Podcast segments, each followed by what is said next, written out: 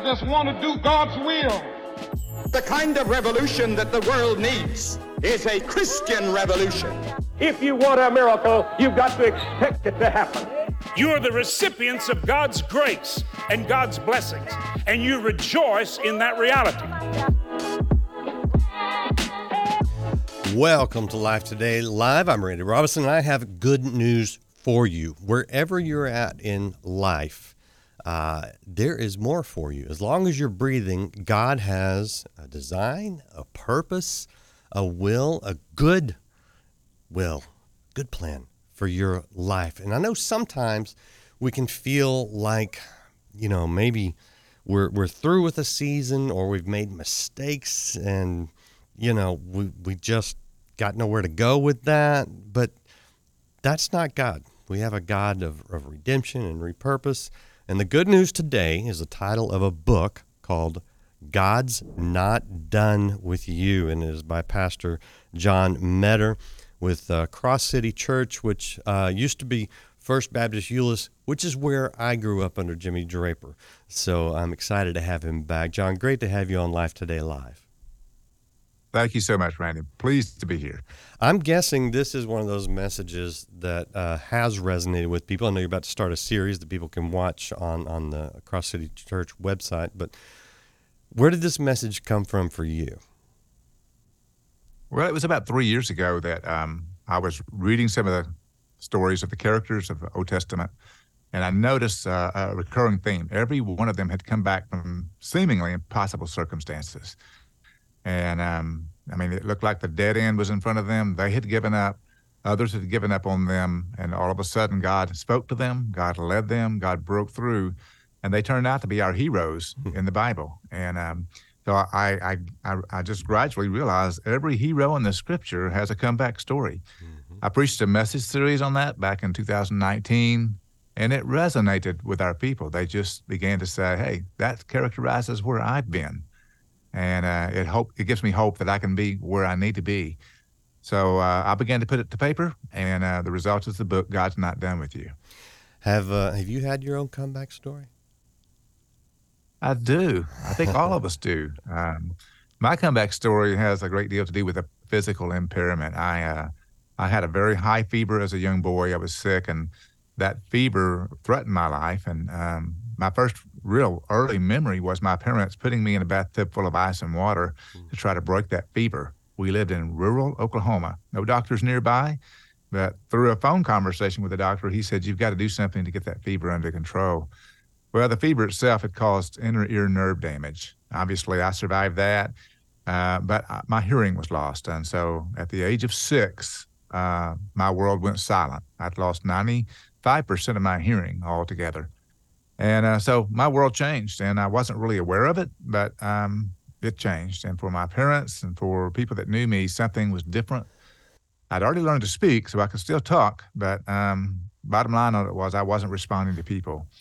And uh, when we learned that my hearing was lost, then my parents really began a championship effort to help me in every way they possibly could so I could function in, in society. Um, Randy, we lived in a part of the of the country where there were no resources. There was no uh, sign language schools. There was mm. no school for the deaf near us.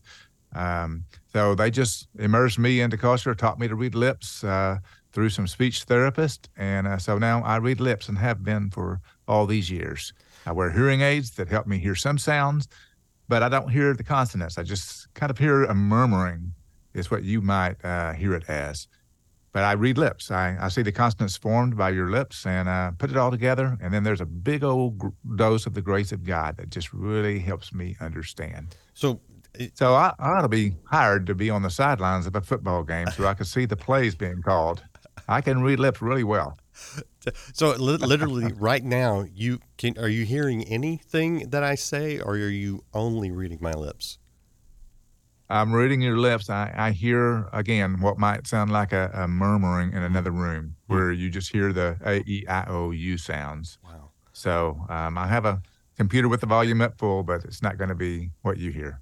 Well, that, that makes me a little self conscious. I'm, I'm, like, want to enunciate my words a little extra to, to help you out. But how, uh, you're doing just fine. how in the world do you pastor like that. I mean, I know you can speak, but and when you speak, you don't. Uh, I I wouldn't think that you've got any hearing issues because a lot of people who who do, you can tell when they speak, right? Um, Mm-hmm. So I get how you could preach a sermon, but I mean, it, I mean, I, it you seem you seem like you're fully functional even without the hearing. Is that the case? Well, I think that um, a couple of things are going on there. First of all, I think people have treated me with a lot of grace. Uh, I think they've given me space uh, so that if they have to repeat themselves, it's not a big deal. Yeah. Um, but at the same time, I've learned to read lips well, and I've learned to function where in, in conversations that you can somewhat control the context of, then speech becomes somewhat predictable. Uh, so that's been a help. But um, I think the bottom line is it's taught me to be an, uh, a very focused listener. Most people will tell me, and do tell me, you listen closer than anybody I've ever shared with. Well, that's a pastoral quality, and uh, God built that into me. It's a requirement for me. but I will say, when I began to sense that God was calling me to preach, that was my primary objection. How can a pastor who can't hear really shepherd people? And do you know what God told me? I felt like God spoke to me, uh, not audibly, but unforgettably, and just basically said, If you can hear me, John, you hear all you need to hear. And the truth is, many of us hear people and never hear God. But I've learned over the years hearing God is the most important thing for a shepherd. I would I would imagine that um, I, it sounds like your parents and your and you and your relationship with God never put limits on yourself. Society would tend to, I would think. Um, was there a moment where you thought, uh, I I don't care what people think, I'm going to do what God called me to do? Because I mean, not, you're not just pastoring a church. Uh, you, the, I, I've there's a lot of big churches in the Dallas Fort Worth area. I mean, you're talking about a 3,000 seat auditorium, uh, and you've got multiple services ministering all over the world. Um, I mean, you're you're doing a lot. Was there a moment where you had to maybe shift your thinking and or maybe what the world thought of you and, and say I'm Oh, absolutely. okay tell me about that because that's, As you, that's as you might imagine, well, growing up, going to class and school and not being able to hear what other people heard, wearing hearing aids when nobody else wore hearing aids in my class, those kinds of things tended to affect my self image. And then, of course, you have kids that sometimes can be kind of cruel. And, and uh, so I was looking for a way to be equal with my peers. And turns out that sports is something that I uh, excelled at. So I kind of felt like I was equal on the basketball court or the football field, but but not anywhere else, not socially, not in the classroom. And I was angry with God because of that. I, I was a believer as a young boy, and I believed that God could have healed me at any moment, yet for some reason did not. So that was an anger thing, a self identity thing. And God confronted me with that. And basically, uh, I remember sitting in a car in a parking lot in college, uh, feeling the lack of acceptance of those around me. And, and, and the Lord just became, He drew close to me and just said, Is my acceptance of you and my plan for you not enough? And I really had to come to grips with the fact that it is enough that God accepts me, that God can change change me, but didn't, and uh, and hasn't at that point. So I'm just going to trust Him for the future. And that was my breakthrough moment. Uh, after that, Randy, I didn't really uh, concern myself with what other people thought.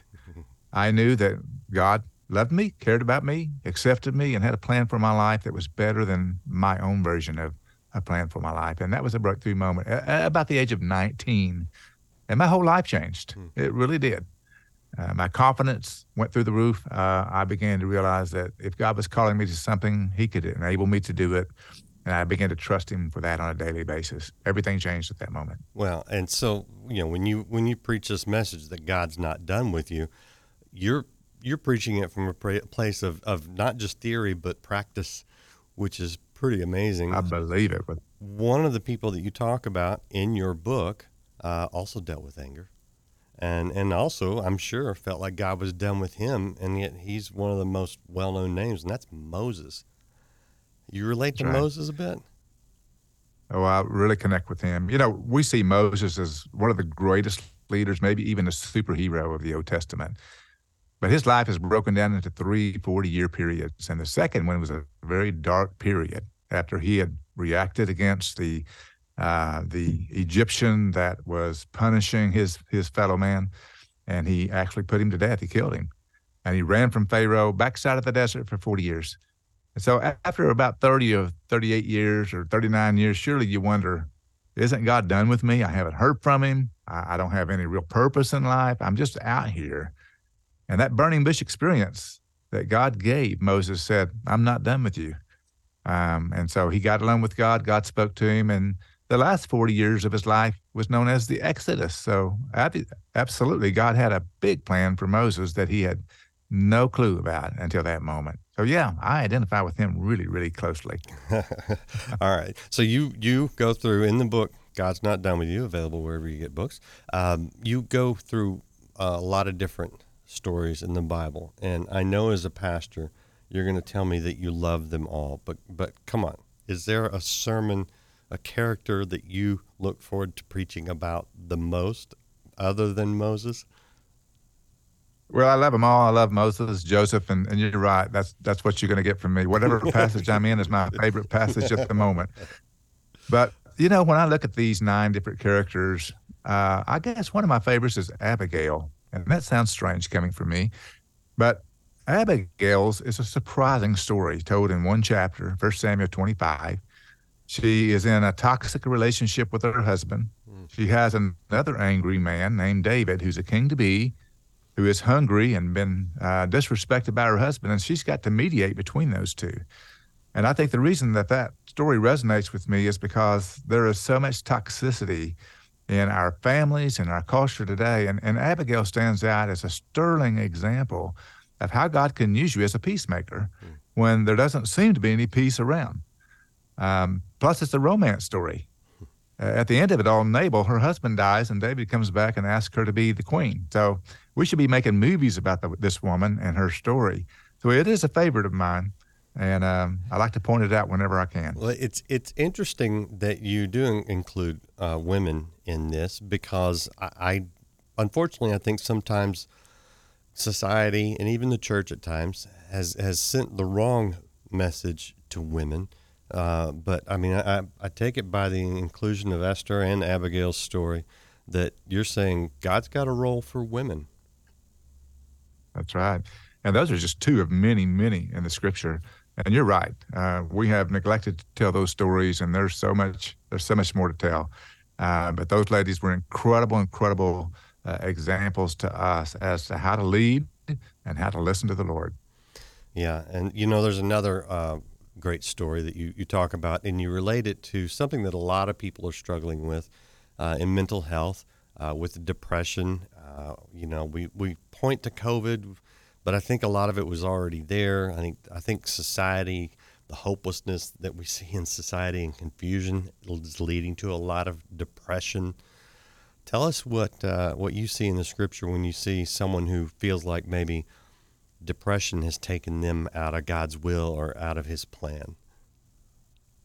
Well, I think that's a natural way to feel when we are depressed, and we're wondering how can God use us and, and what have I done wrong in order to be in this pit that, that I feel like I'm in. And that's a very personal story for me. Uh, as I detail the story of Elijah, I give the example of my wife and I. Uh, early on in our marriage, uh, my wife, Kim, uh, went through a deep period of depression. We had two young children, a third on the way. I can remember coming home from work and seeing her sitting on the stairway inside our home, weeping and not knowing why. She even came to the point of feeling suicidal, having actual thoughts about how that would take place. And so I knew we were in a dangerous position, but I, I wasn't prepared to, to handle it. I wasn't wise. Uh, I didn't have all the resources that people seem to have today. But we did have the Lord, and we had the story of Elijah, who came so close. He said, Lord, put me to death. Take my life. I'm no better than my father's.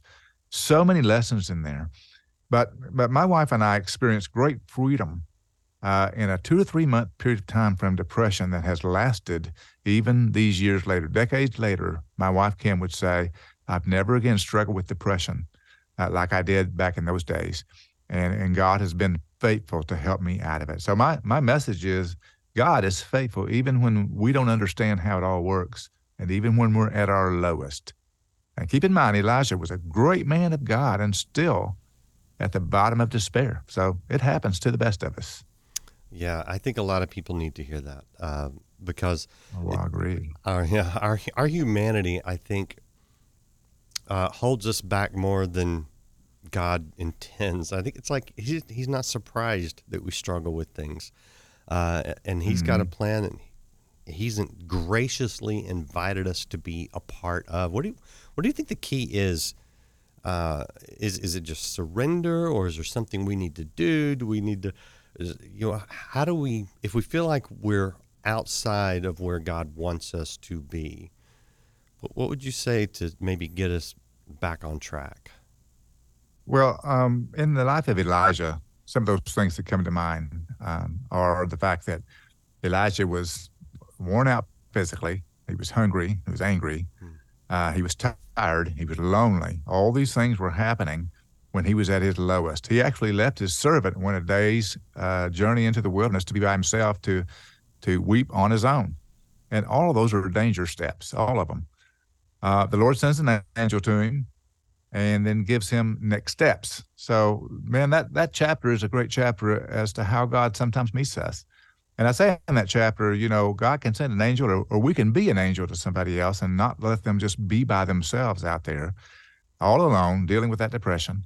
But part of what a person has to realize is that that God has next steps for you. And for Elijah, God just simply said, I, I see where you are. Uh, I'm going to show you my glory, my power, and uh, but I'm going to speak to you about what your next step is. If you'll just take that next step, everything that you hope for in life is going to take place for you. And uh, and so he appoints his own successor, Elijah, uh, Elisha, who deals with all the evil in the land that he's so worried about. And if you remember the story of Elijah, his greatest fear was being put to death at the hands of Jezebel. And yet it never came to pass. Not only did Jezebel not kill him, nobody killed Elijah. He was caught up in a whirlwind into heaven.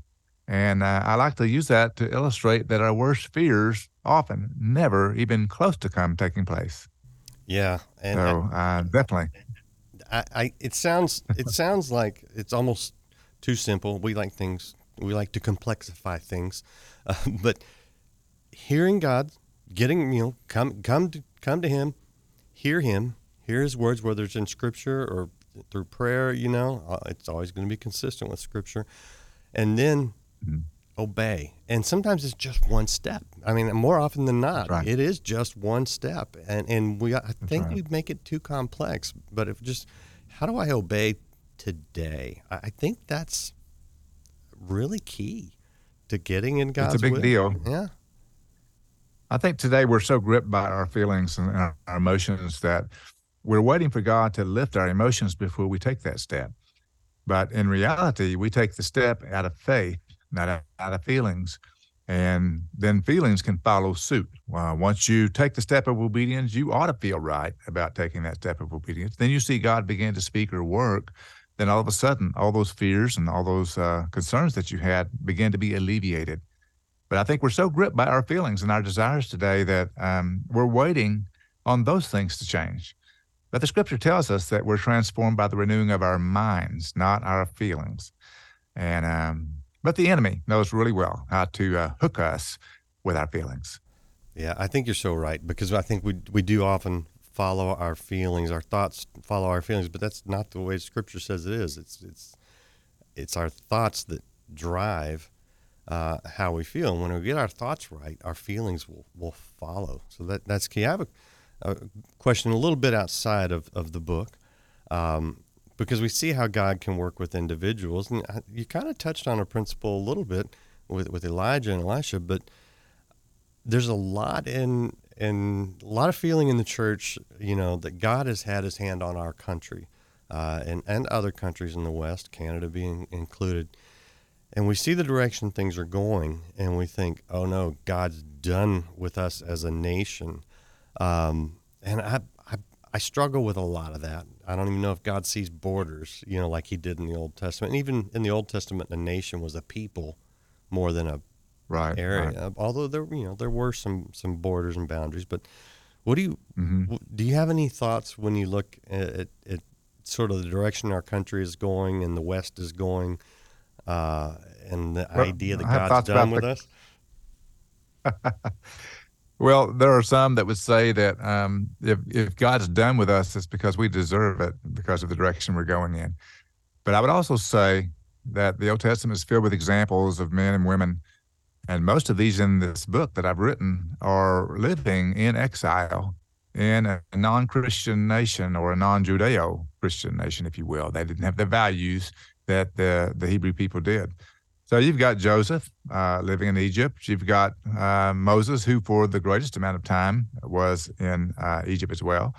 Uh, you've got Daniel, if you keep reading in the Bible, who is in Babylonian captivity. And over and over and over, these guys and these men and women were living out their faith in a hostile environment. They were the remnant at a time when very few could be counted. Even Elijah said, Lord, I alone am left. And uh, of course, God said, "No, I've got seven thousand that haven't bent the knee to Baal, but uh, but I'm going to raise those up too." So we have to see ourselves as a remnant when we when we don't see ourselves as a majority. I'm all for uh, doing our best to be salt and light in our, our country, but I'm also all for being the remnant God's called us to be when our country is moving the wrong way, Yeah. and it is moving the wrong way. Yeah, yeah, it is. And you know, if people or nations, whatever, are done with God, He's He's not done with us. So there's always always that hope. I want to show people a couple things real quickly. This is uh, the website for CrossCity.Church. Uh, that is Pastor John Meador's Church, and you can catch the sermons. You can, you can see the sermon series that he'll be preaching, and then also his personal website, which has some podcasts, is right there, johnmeador.com. Uh, give people real quick an idea if someone wants to keep up with the ministry, maybe check out the church if they're local, uh, what they can find on your website. Yeah, they can find podcasts, they can find uh, blog articles and so forth on my personal website, but also that connects to our church website. Tremendous resources for small groups, for studies, for teaching that we have there. And we invite people just to explore it and, uh, and visit our church. We're right in the middle of the Dallas Fort Worth Metroplex, and we're multi generational, multi ethnic. It's a great group of people loving God, following God. Yeah, Mul- multilingual too. I would add. Uh, so we got they have Yes, Spanish that's true, too. there too. All right, man. I appreciate your encouragement. Uh, It's just I think people just need to be reminded uh, that man, God's in control and He has a plan and He invites us in. And as long as, like I said when we started, as long as you're breathing, He's He's not done with us. Uh, anything you want to add before I let you go? I appreciate you today. Well, I would say amen. As long as you have breath, you have the opportunity to serve the Lord and hear the Lord. And there's nothing more exciting than that in life. There you go. Share the message. God's not done with you, He's not done with others. And if you want a little more encouragement, you pick up that book right there. God's not done with you. And if you haven't liked, followed, or subscribed, do that. We'll see you again next time here on Life Today Live.